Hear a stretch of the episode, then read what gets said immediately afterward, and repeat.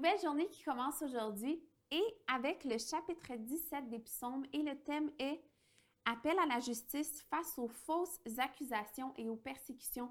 Et j'aime ce que le commentaire biblique dit ici et je vous lis.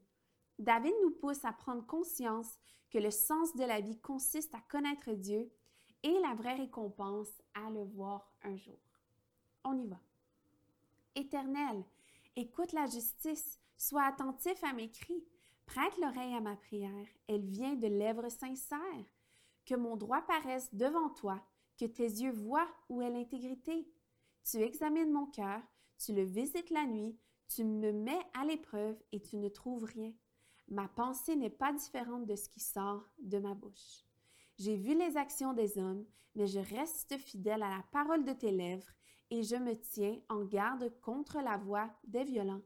Mes pas sont fermes dans tes sentiers, mes pieds ne trébuchent pas. Je fais, je fais appel à toi car tu m'exauces, ô Dieu.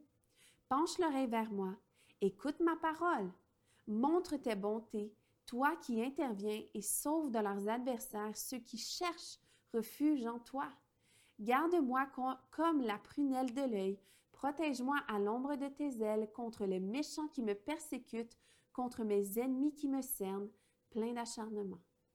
Ils ferment leur cœur à la pitié, ils ont des paroles hautaines à la bouche. Ils sont sur nos pas, déjà ils nous entourent, ils nous épient pour nous terrasser. On dirait un lion avide de déchirer, un lionceau aux aguets dans son repère.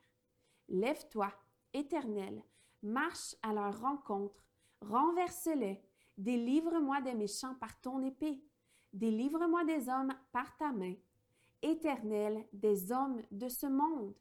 Leur part est dans cette vie, et tu remplis leur ventre de tes biens. Leurs enfants sont rassasiés, et ils laissent leur superflu à leurs petits-enfants. Quant à moi, je, euh, couvert de justice, je te verrai dès le réveil, je me rassasierai de ton image. Merci d'avoir été là. À demain.